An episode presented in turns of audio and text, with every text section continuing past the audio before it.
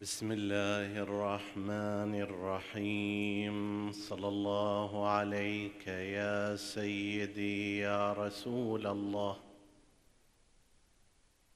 صلى الله عليك وعلى ابن عمك أمير المؤمنين وإمام المتقين صلى الله عليك يا سيدي وعلى أهل بيتك الطاهرين. صلى الله عليك يا سيدي ويا مولاي يا أبا عبد الله الحسين. ما خاب من تمسك بكم وأمن من لجأ إليكم. يا ليتنا كنا معكم فنفوز فوزا عظيما. قال الله العظيم في كتابه الكريم بسم الله الرحمن الرحيم. ولا تقف ما ليس لك به علم. إن السمع والبصر والفؤاد كل أولئك كان عنه مسؤولا. آمنا بالله. صدق الله العلي العظيم. عطروا مجالسكم بذكر محمد وآل محمد.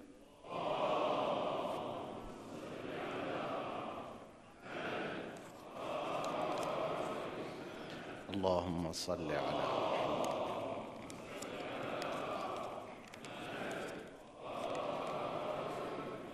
اللهم صل على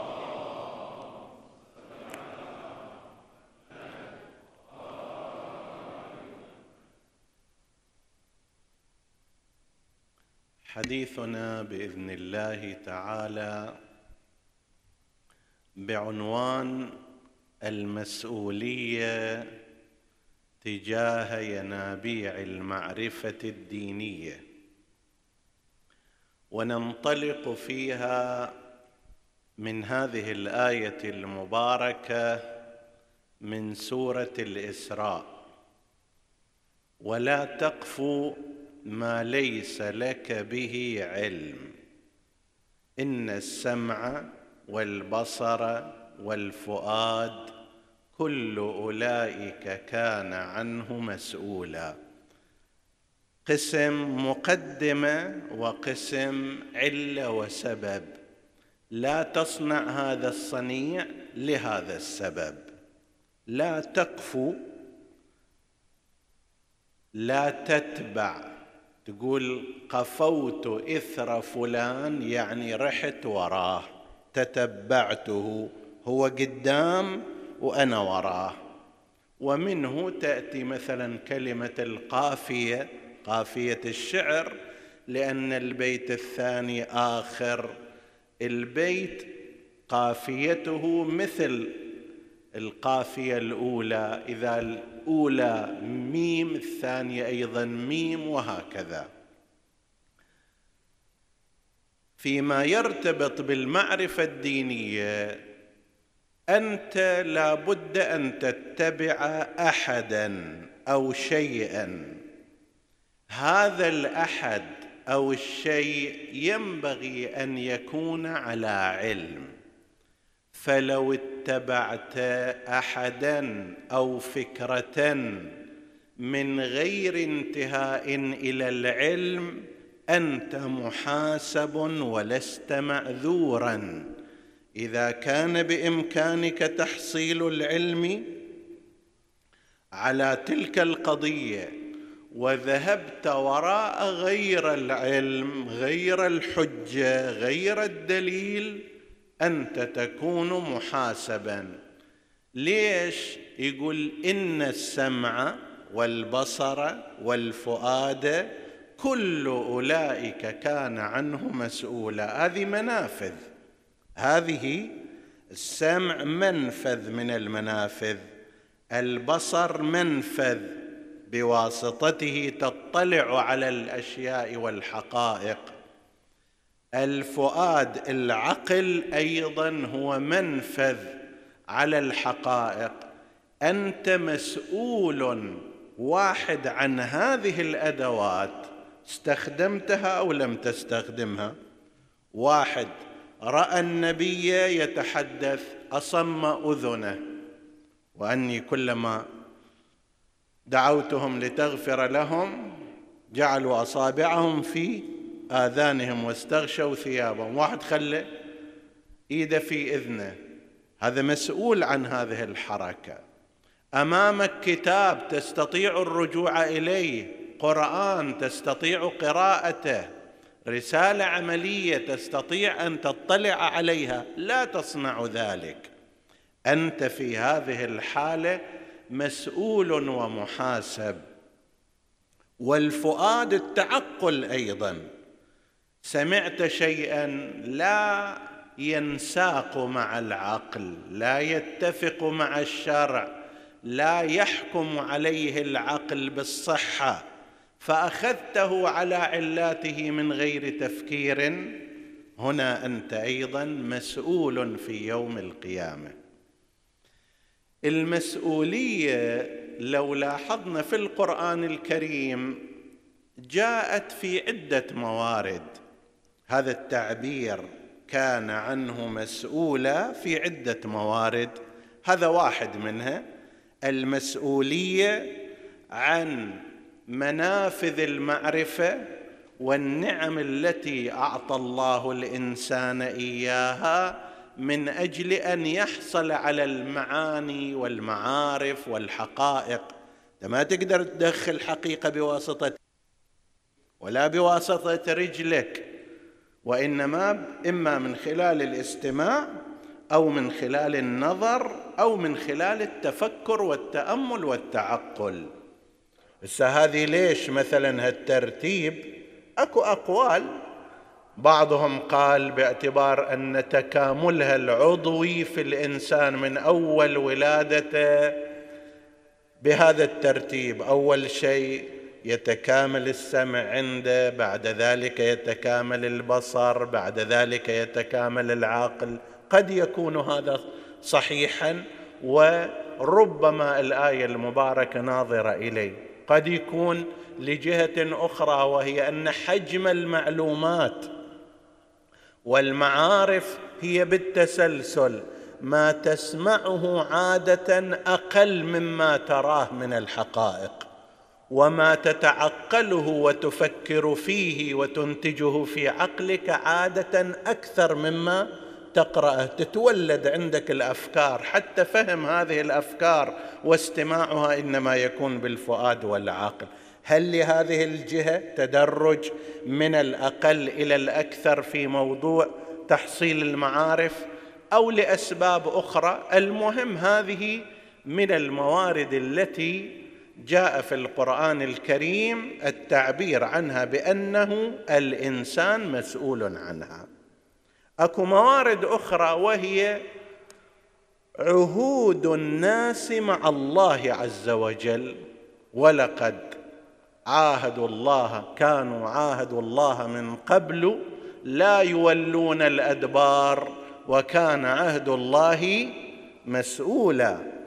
عندما آمنوا عندما تشهدوا عندما بايعوا رسول الله صلى الله عليه وآله البيعه معناها شنو؟ يعني أنا أبيع حياتي في سبيل هذا الدين في سبيل هذا الرسول في سبيل هذا الإمام الحق. البيعة هي هذه معناها. فإذا كان كذلك فالإنسان لما يبايع في الواقع هو عاهد الله سبحانه وتعالى أن لا يولي الأدبار. وهذا العهد هو مسؤول عنه في يوم القيامة. يؤتى بهذا الإنسان الذي فرط في عهده مع الله ويسأل عن سبب ذلك ويحاسب عليه. ومن عهود الله التي أوجبها على الناس هي جملة العقائد والأحكام. الله سبحانه وتعالى عهد إلى الناس أن يؤمنوا برسله. هذا عهد الله إلى رسله. وسيسأل الإنسان إلى الناس حول رسله وسيسأل هذا الإنسان عن ذلك. هل تولى نبيه بما ينبغي أو لا؟ هل تولى إمامه بما ينبغي وهكذا بالنسبة إلى سائر العقائد وكذلك بالنسبة إلى الأحكام. الأحكام الشرعية هي عهود الله إلى الناس أوامر الله عز وجل طلب منهم الاستجابة لها وسيحاسب المقصر فيها ويثيب. هذا قسم من الله سبحانه وتعالى إيجاب عهود على البشر.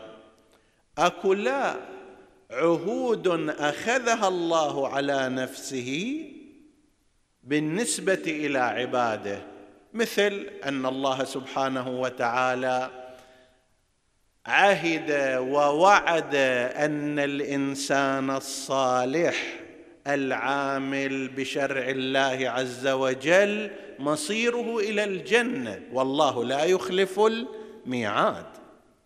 أنت بإمكانك لو توليت من أمر من أمر الله بولايته وتبرأت ممن أمر الله بالبراءة عنه وأتيت الأعمال كما أراد الله سبحانه وتعالى فقد جعلت لنفسك عند الله عهدا على الجنة.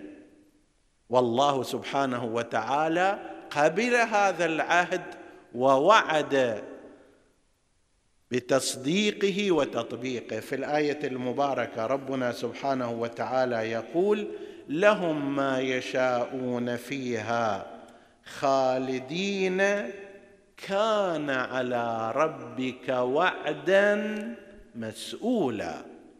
الله سبحانه وتعالى جعل هذا عهدا ووعدا لازم الإجراء. وأنت تقدر أيضا أن تسأل يا رب شو اللي صار؟ بحيث أنا أطعتك وآمنت بنبيك وقمت بما أمرتني به وانتهيت عما نهيتني عنه. ولم تدخلني الجنة لماذا؟ لك الحق في ذلك. لأن الله سبحانه وتعالى وعدك والله لا يخلف الميعاد وكان عهد الله مسؤولا.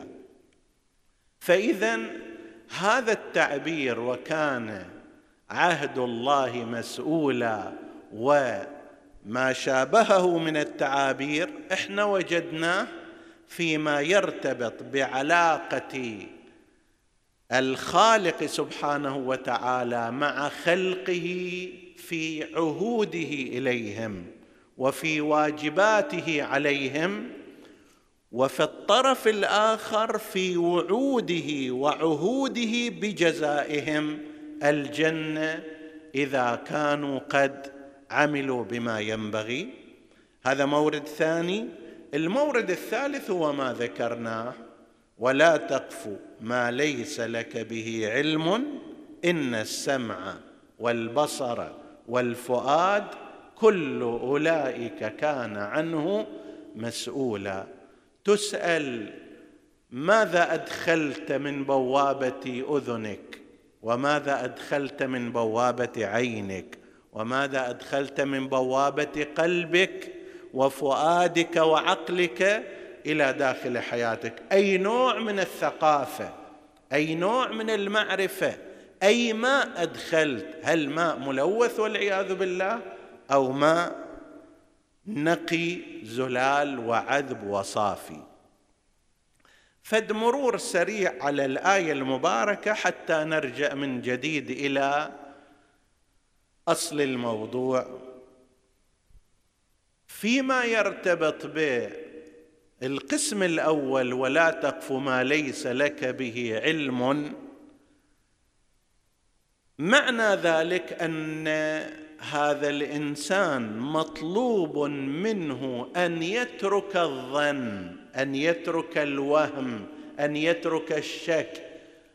أتخطر هالشكل. يمكن أن يكون الأمر هكذا. لعله هذا كله في الأمور الدينية لا يصح. في الأمور العادية والحياتية من الممكن للإنسان أن يمارسها. ليش؟ لأن الأخطار المترتبة على ذلك ليست اخطارا كالأخطار التي تترتب على الأمور الدينية. أحتمل أن الدخول في هذه الأعمال التجارية المعينة أحتمل فيها ربح. ما حد يقول لك لا. الفلوس فلوسك والمجال مجال محلل فلو دخلت فيها أقصى ما راح يصير راح تصير عندك خسارة تجارية غير الله يعوض عليك. لكن هذا الأمر لما يكون في الموضوع الشرعي والديني الخطورة خطورة كبيرة وذلك لأنه من الممكن أن يخسر الإنسان جنة ربه وأن يكون طعمة الحريق الجهنمي. احتمل أن هذا الأمر واجب أو غير واجب. ما لك حق تحتمل. إما أنت من أهل التخصص والمعرفة فاجتهادك حجة لك وعليك. وإما أن لا تكون كذلك فطريقك طريق الاحتياط الشرعي. طريق الاحتياط الشرعي بالجمع بين المحتملات باعتبار أنه لا يتيسر لأكثر الناس الك طريق آخر وهو ما أشار إليه المعصومون عليهم السلام من أنك إذا كنت في زمان المعصومين فعليك أن تتبع هذا الإمام لا غير. وفي غير زمانهم وضعوا لك طريقا هو طريق الفقيه العادل المتخصص الجامع لشرائط الفتوى يحق لك أن تأخذ عنه ومنه وتسير على وفقه ويوم القيامة لك حجة في ذلك. تقول يا رب انت قلت فاسألوا أهل الذكر أنا أيضا رحت سألت أهل الذكر حتى لو ما طابق الواقع. أنت معذور يوم القيامة ولا تعاقب على هذا الأساس. أما لو قلت أنا أحتمل هذا الأمر ربما يكون الأمر كذلك. وتبين أن هذا الأمر ليس صحيحا. ففي هذه الحالة لا, لا عذر لك في يوم القيامة. لا تقف ما ليس لك به علم. إن السمع والبصر والفؤاد كل أولئك عنه كان عنه مسؤولا. ما يدخل سمعك ما يدخل بصرك ما يدخل فؤادك ما تفكر فيه كل هذا توقع أن تسأل في يوم القيامة. إشارة هنا نسأل عنها عادة. يقول أنا أحيانا تجيني أفكار غير طبيعية تخطر في بالي حول الله سبحانه وتعالى. بعض الأمور غير المناسبة حول المعصومين غير المناسبة وبالذات حول الله سبحانه وتعالى. أتهم الله في خلقه في عدله في في إلى آخره. أفكر كيف كيف هو الله سبحانه وتعالى؟ لماذا تم هكذا؟ لماذا لم يتم؟ أفكر هذه الأفكار. هل مقدار هذا؟ هل يعاقب عليه الإنسان؟ لا لا يعاقب عليه ما لم يتحول إلى عقيدة وما لم يتحول إلى لفظ يتلفظ به أو إلى عمل خارجي. فإنه يوجد لدينا حديث معروف عند المسلمين جميعا بس عند مدرسة الخلفاء بخصال أقل وعند مدرسة أهل البيت بخصال أكبر وهو المسمى بحديث الرافع عن رسول الله محمد لذكره صلوا عليه.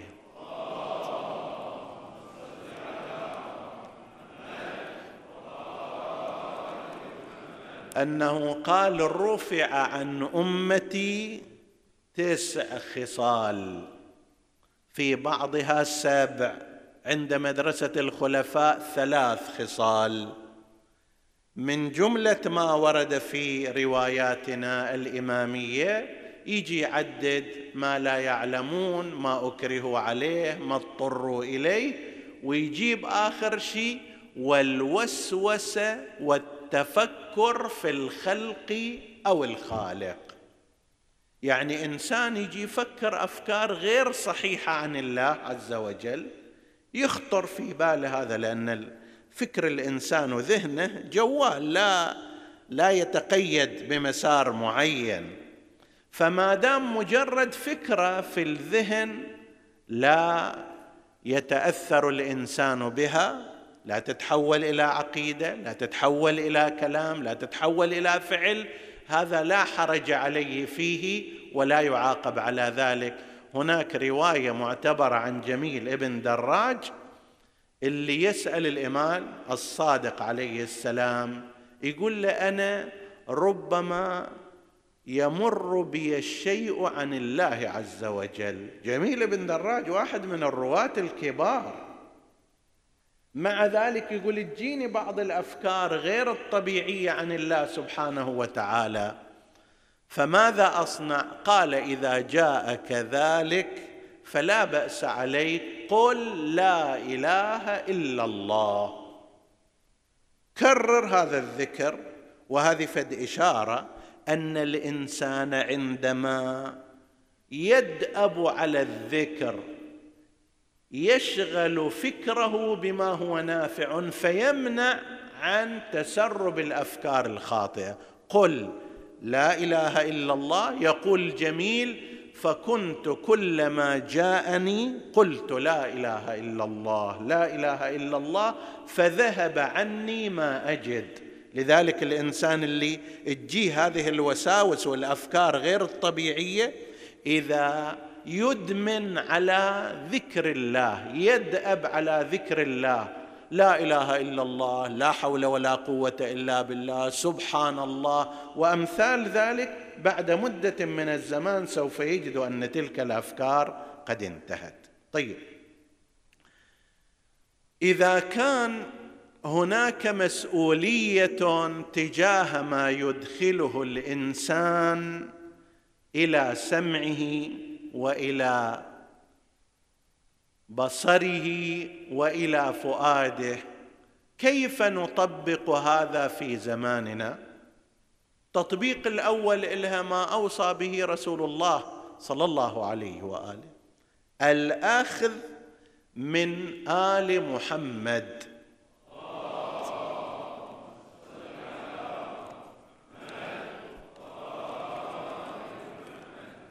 الله سبحانه وتعالى طلب من البشر أن يعبدوه. إما كان يقول للناس اعبدوني بالطريقة التي ترونها أنا أبغي عبادة منكم. بأي كيفية؟ ما عندي مانع.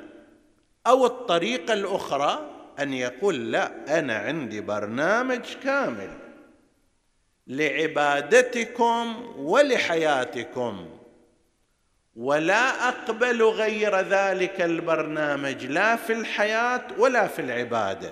من الطبيعي أن الخيار الثاني هو الصحيح. الله ما خلق الخلق وقال لهم اعبدوني كما تشاءون. وإنما أرسل إليهم رسله وواتر إليهم أنبياءه وبعث معهم كتبه ووضع لهم البرنامج التفصيلي في ذلك. هذا البرنامج بالنسبة إلى الأمة الإسلامية كان القرآن الكريم والرسول العظيم صلى الله عليه وآله. نحن نعتقد الإمامية أن نفس المعادلة اللي حكمت المرحلة الأولى وهي أنه أن الله ما أطلق أمر العبادة والبرنامج للخلائق بكيفهم وإنما عين لهم طريقة وضع لهم برنامجا مكتوبا وشخصا قائما عليه وشارحا له.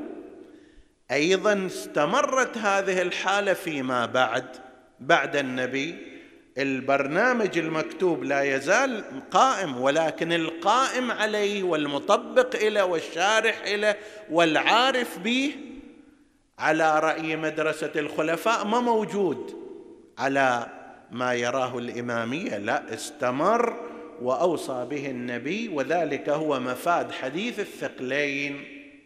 إني تارك فيكم أو مخلف فيكم ما إن تمسكتم بهما لن تضلوا بهما مو به مو بالقرآن فقط كما يقول الغير بهما. من الممكن أن إذا بنصف هذين تتمسكوا من الممكن يصير عندكم نصف هداية ومن الممكن يصير عندكم ضلال. لأن الأشياء تختلف. أكو بعض التركيبات مثلا تركيبات الدواء التركيبات الكيميائية إذا تعطي نص العناصر تكون ضارة مو بس ما تكون مفيدة. لذلك النبي صلى الله عليه وآله يشير يقول ما إن تمسكتم بهما لن تضلوا. ومعادل هذا إن تمسكتم بغيرهما ضللتم. وإن تمسكتم بأحدهما دون الآخر أيضا ضللتم. فأعطى البرنامج وأعطى القائم عليه. وقال رسول الله صلى الله عليه وآله بشكل أوضح وأصرح أنا مدينة العلم وعلي بابها. طبعا هذا عندنا متكرر أنا مدينة العلم وعلي بابها. أنا مدينة الحكمة وعلي بابها. أنا مدينة الفقه وعلي بابها فمن أراد المدينة فليأتها من بابها. تريد فقه؟ روح عن طريق الباب. حكمة عن طريق الباب. علم عن طريق الباب. دين عن طريق الباب. في بعض الروايات تذييل إلها وإلا عد سارقا. الإنسان إذا لم يأتي البيوت من أبوابها عد سارقا. والآية المباركة القرآنية وأتوا البيوت من أبوابها. الحكمة إلها باب العلم إله باب الدين إله باب. عينه رسول الله صلى الله عليه وآله بأنه علي عليه السلام وأهل بيته. وفي حديث أمير المؤمنين عليه السلام يقول يا كميل يا كميل لا تأخذ إلا عنا تكن منا.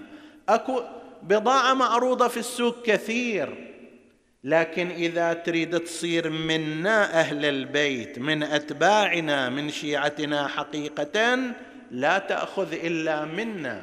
ليش؟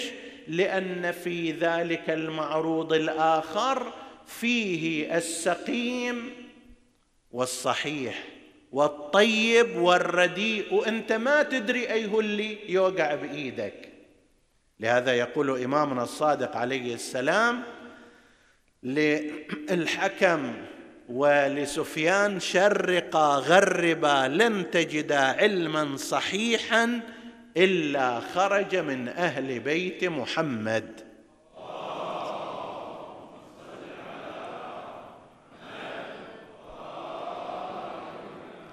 ضمن هذا الإطار يجي موضوع الأخذ ممن خلف أئمة الهدى عليهم السلام والذي أشاروا إليه وهم حملة أحاديثهم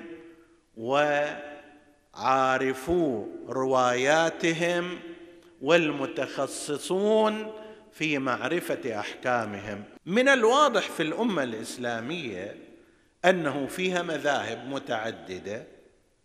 الآن خمسة أو أربعة المذاهب الأربعة من مدرسة الخلفاء. وبعد ذلك في الشيعة مذاهب في الخوارج مذاهب. لا شك ولا ريب أن الفئة التي احتضنت أقوال أئمة الهدى وجمعتها وحرصت عليها ونقحتها هم الشيعة الاثني عشرية يعني أحيانا قسم من الناس عندما يصير كلام معهم يقولوا نحن نحب أهل البيت. من اللي ما يحب أهل البيت في الأمة؟ نحن نحب عليا ونحب الزهراء ونحب الحسن ونحب الحسين. هذا المحبة شيء والاتباع شيء آخر الأخذ شيء آخر. أنت تعال بين لي عشر مسائل مما أفتى فيها جعفر بن محمد أنت تأخذ بها. عشر مسائل مما أفتى بها أمير المؤمنين علي أنت تأخذ بها. أشوف في بعض الصحاح الكبرى للمسلمين عن علي بن أبي طالب اللي هو باب مدينة العلم لم ينقل عنه إلا ستة وخمسين حديث. شنو من مدينة علم اللي بابها ما عنده إلا ستة وخمسين حديث؟ وين العقائد؟ وين التفسير؟ وين الفقه؟ وين الأخلاقيات؟ وين الأحكام الشرعية؟ وين التفاصيل؟ هل يستطيع إنسان أن يعيش حياته الشرعية بستة وخمسين حديث؟ فهذا الكلام أنه نحن نحب أهل البيت هذا كلام صحيح ولكنها خطوة ناقصة. الخطوة المكملة الصحيحة أن إن كنتم قل إن كنتم تحبون الله فاتبعوني. يحببكم الله. تحبون أهل البيت؟ تبعوهم كيف تتبعوهم بالأخذ عنهم؟ هذه رواياتهم هذا تفاسيرهم هذه أقوالهم هذه تشريعاتهم. وهكذا. اللي ورث هذا كما هو واضح عند الإمامية هم العلماء هم رواة الأحاديث هم المراجع مراجع التقليد المتخصصون في هذا الجانب وهم الذين بحمد الله نحن نتبعهم ونحرص على تقليدهم والأخذ عنهم ونعتقد أننا معذورون في يوم القيامة حجتنا ظاهرة وبارزة. لو سئلنا كيف صليت بهذه الطريقة أقول لأن هناك متخصصا عالما دينيا في أعلى درجات التخصص صرف جملة عمره جملة عمره من دون أي شيء آخر في تنقيح وتحقيق وشرح وتفسير أحاديث آل محمد.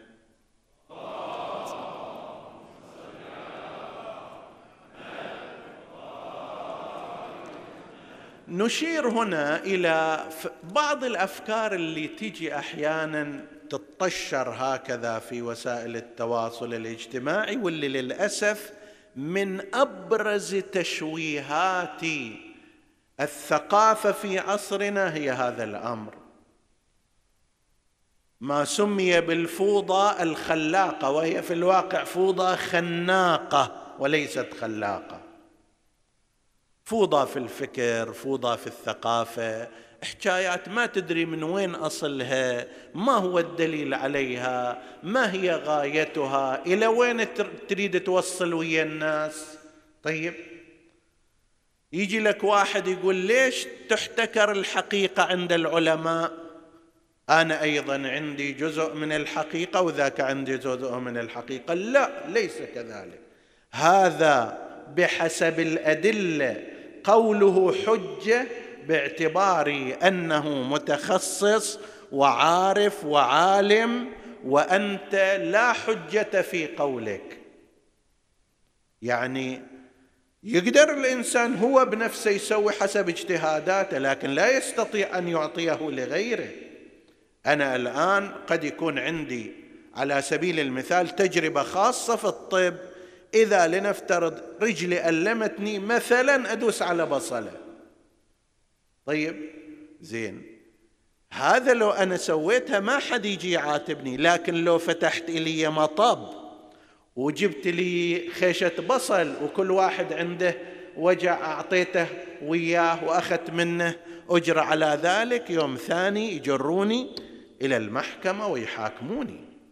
ليش؟ لأنه يقول أنت توليت أمر لا تخصص لك فيه ووصفت الدواء غير العلمي لغيرك وأخذت على ذلك أموالا بل حتى لو ما أخذت أموال من الممكن أن توقع الناس في مآزق ومهالك. إذا واحد يفتح طبابة بلا شهادة يبهدلونه. يفتح مكتب هندسي بلا شهادة يبهدلونه. فليش لما تيجي تصير القضية في الموضوع الشرعي؟ الكل يفتي والكل يتحدث والكل صار عنده رأي والكل صار عنده جزء من الحقيقة؟ لا يصح هذا ابدا. ويتعجب الإنسان أحيانا أشخاص لا شأن لهم في هذا الجانب. لنفترض زيد من الناس صار مشهور. الآن هالتعبير مشهور سناب شات مشهور ما أدري كذا. فيصير يفتي ويقول كلام وحكاية وما أدري كذا. مو من قماشتك هذا. العجيب أن قسما من الناس يتبعون أمثال هؤلاء.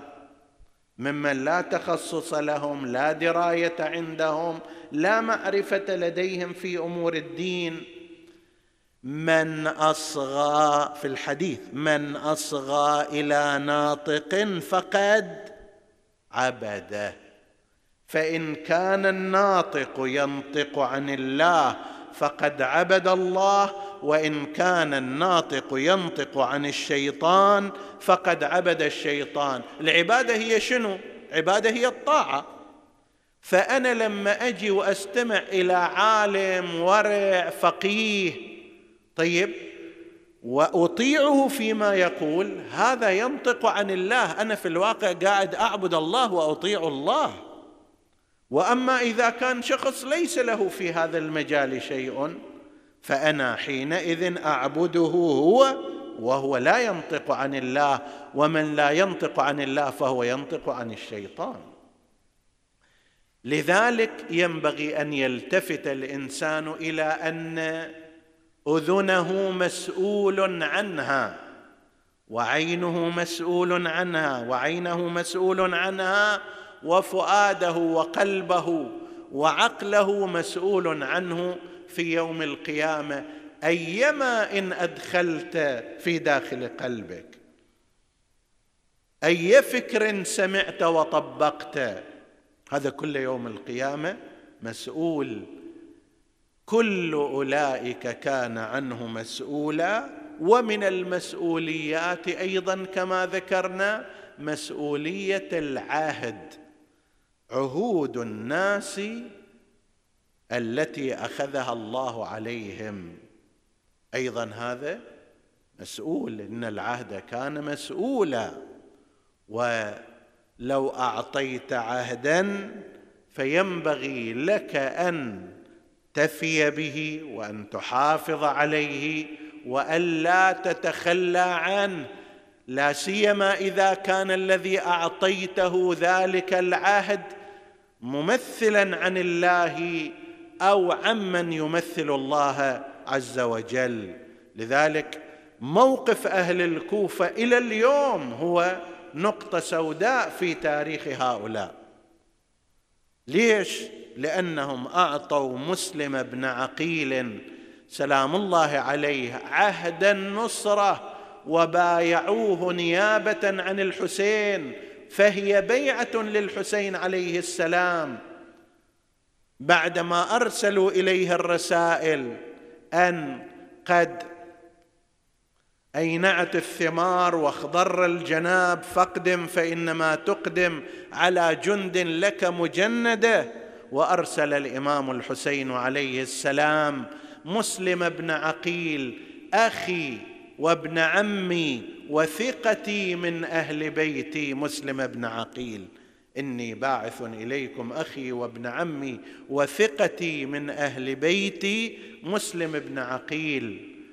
الغرض شنو؟ إن رأى اجتماع ملئكم على ما أتت به رسائلكم كتب إلي حتى أقدم وشيكا إن شاء الله. المفروض أن مسلم يروح ويأخذ البيعه ويستطلع الوضع بشكل كامل حتى إذا رأى الأمر كما وصلت الرسل والكتب يكتب إلى الإمام الحسين والإمام الحسين يأتي بنفسه لكي يتسلم القيادة. فهي وكالة ونيابة واستطلاع. واختار إلى هذه المهمة من وصفه الإمام الحسين بتلك الأوصاف العالية. وجاء مسلم بن عقيل وأدار المسألة بخير ما يمكن إدارته حتى أقبل عليه الناس يبايعونه.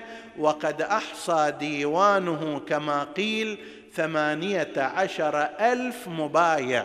ثمانية عشر ألف مبايع يعني جندي تحت السلاح نساء ما يبايعون لا أقل في هذه في هذه الحادثة ما نقل عن مبايعة النساء. أطفال أيضا ما يبايعون فهم الشباب والكبار. 18 ألف يعني جيش كامل. وعاهدوا مسلم بن عقيل على البيعة. باعوا أنفسهم له ولمن وراءه وهو الإمام الحسين عليه السلام. ولكن ولقد كانوا عاهدوا الله من قبل لا يولن الأدبار وكان عهد الله مسؤوله لكنهم لم يفعلوا ذلك ولوا الأدبار. عندما جاء ابن زياد كما تعلمون واقتحم في الواقع خلع النعمان بن بشير من قصر الإمارة وتولى الأمر وفرض حكم عسكري وأحكام عرفية فرض منع التجول برئت الذمة من؟ وجدناه خارج بيته.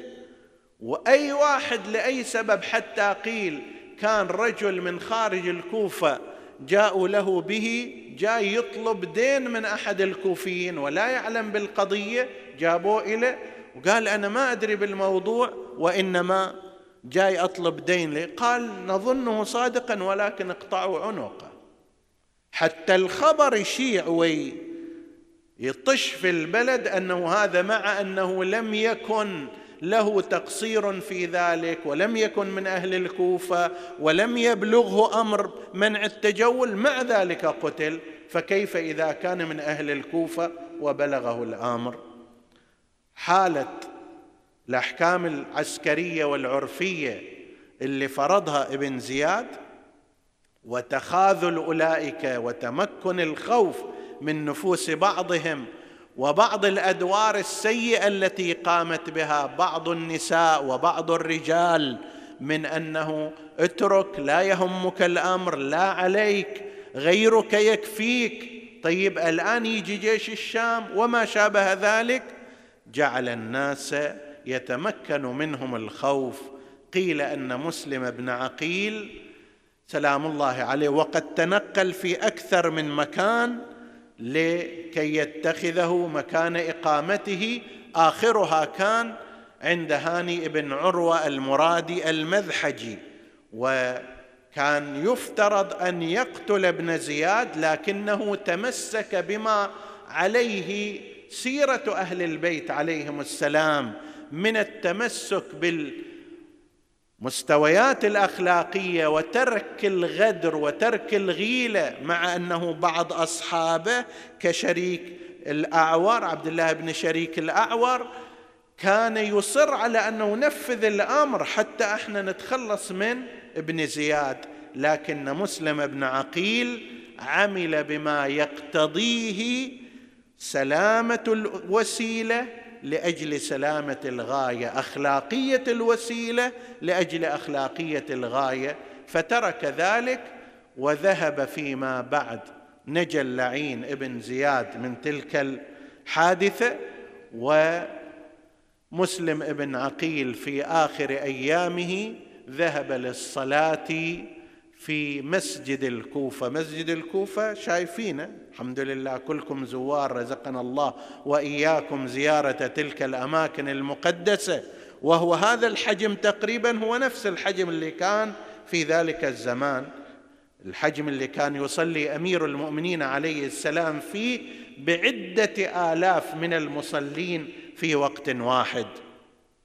إلى جانبه كان قصر الإمارة قريب منه. ولعل بعض اثاره إلى الآن موجودة. لو ذهبتم إلى هناك.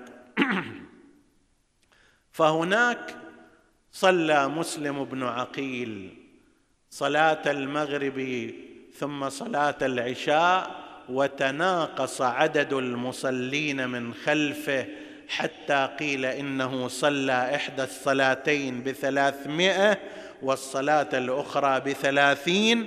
فلما انتهى من الصلاة لم يجد أحدا خلفه بأبي وأمه. مسلم ابن عقيل شابه الحسين كثيرا شابهه في غربته. مسلم بن عقيل غريب صار والحسين أيضا غريب. مسلم ابن عقيل قتل عطشانا لم يشرب الماء. والحسين قتل عطشانا. مسلم ابن عقيل ذبح. ضرب عنقه وهو على قيد الحياة. هذا هو الذبح.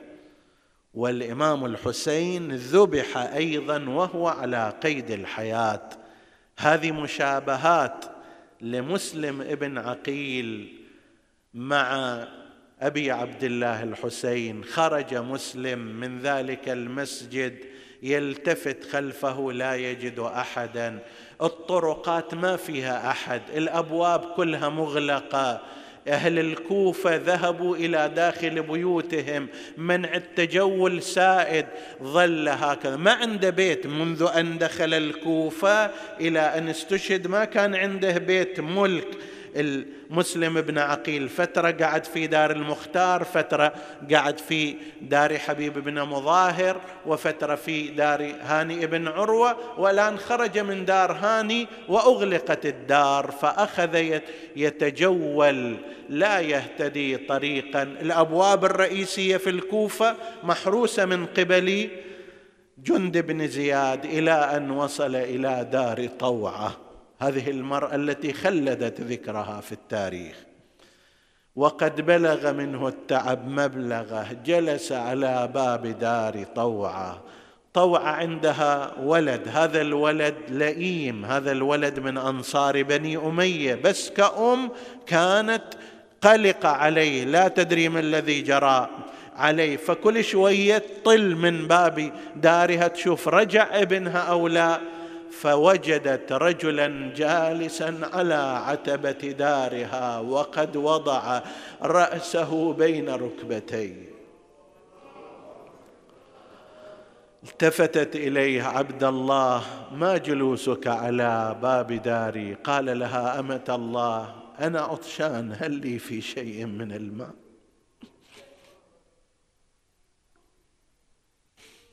ما أدري أنا شنو مسألة العطش ويا أهل البيت عليهم السلام.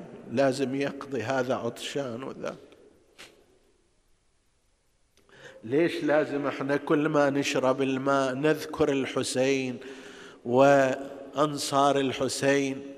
لأنهم ماتوا عطاشا بأبي وأمي.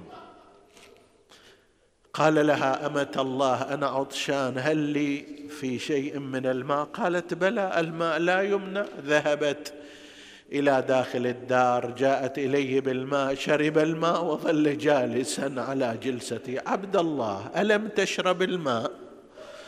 قال بلى ما جلوسك على باب داري؟ لا أجيز لك الجلوس على باب داري. أمس أمير أهل الكوفة واليوم امرأة تقول له ما أجوز لك تجلس برا الطريق. اذهب إلى أهلك اذهب إلى رحلك. قال لها أمة الله ليس لي في هذا المصر أهل ولا عشير. اجت ليه اجت ليه العفيفة وسقت الماي وقالت قوم شنو قعدتك هاي؟ لا تقعد يا عقل وما عيناي روح الهلك النجم غرب والقمر دار. يقل لها يا وعينه مستديرة أنا لا أهل عندي.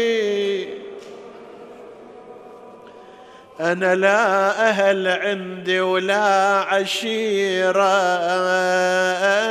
ومثل حيرتي ما جرت حيرة. منو أنت اللي ما عندك أهل ولا عشيرة؟ يقول لها أنا مسلم الفاقد نصيرة.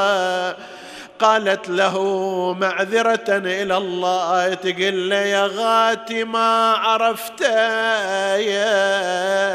ومن ريبت من طرقتك أنا الخادمة وسهلة طلبتك. تريد تدخل تفضل الدار دارك أمة الله خادمتك. أفردت إليه حجرة خاصة به وأجلسته فيها جاءت إليه بالطعام والشراب لم يأكل شيئا. قضى ليلته تلك قائما وقاعدا وراكعا وساجدا. يستعجل القدوم إلى خالقه وإلى رسول وإلى رسول الله وأهل بيته. اللعين ابنها ذهب بعدما عرف وجود مسلم في دار أمه إلى ابن زياد. ما ان أصبح الصباح إلا ومسلم يسمع وقع حوافر الخيل وزعقات الرجال. قد أحدقت بالدار قالت له طوع يا مسلم. جاءك القوم من حيث تحذر. قال لها لا عليك أفرجي لي عن طريقي. خرج إليهم ظل يقاتلهم قتال الأبطال. وطاعت تصيح من السطح وجه الكسيرة. ريتك حضرت تشوف يا شيخ العشري بن عمك الموثوق طايح بالحفيرة. قادوه مثل الطير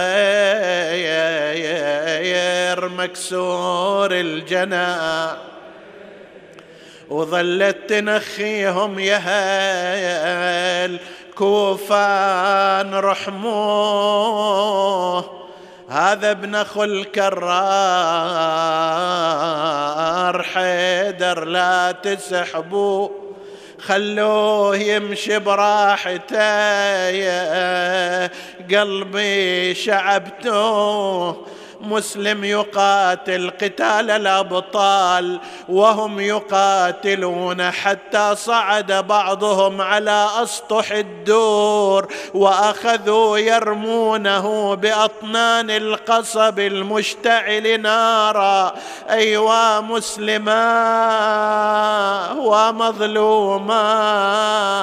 بينما هو يقاتل إذ جاءه لعين ضربه بالسيف على وجهه فشتر شفتيه وندر السيف من كفه. أخذ مكتوفا إلى قصر الإمارة دخل ولم يسلم. قال لم لا تسلم على الأمير؟ قال ما هو لي بأمير؟ أميري حسين. ما هو لي بأمير أمير يا الحسين؟ قال سلمت أو لم تسلم فإنك مقتول. استسقى في هذه الحال ماء فجيء له بقدح من الماء فتساقطت ثناياه في القداح. واختلط الماء بالدم فأبعده عنه ولم يشرب. قال لو كان من الرزق المقسوم لشربته. أمر اللعين به أن يصعد إلى أعلى القصر. صعدوا به للقصر وهو مكبل. تجري دماءه من الجوارح والفم. وجه وجهه ناحية الحجاز نادى السلام عليك يا أبا عبد الله. السلام عليك يا ابن رسول الله. إن أهل الكوفة قد غرونا وخذلونا وخدعونا. ما أن أكمل كلامه إلا واللعين يشهر سيفه ضربه على حبل عاتقه. فقطع رأسه ثم رمى بجنازته على الأرض فتكسرت عظامه. ايوا مسلمة وسيده والمقدا يا يا ارقضوا وشاعت أخبار. رماه القوم من قصر الإمارة وهان انشتل عقبه وبقى الدارة. مظلمة ولا بعد واحد يصلها.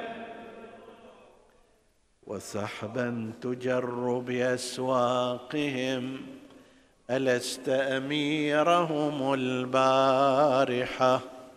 لئن تقض نحبا فكم في زرود؟ عليك العشية من نائحة؟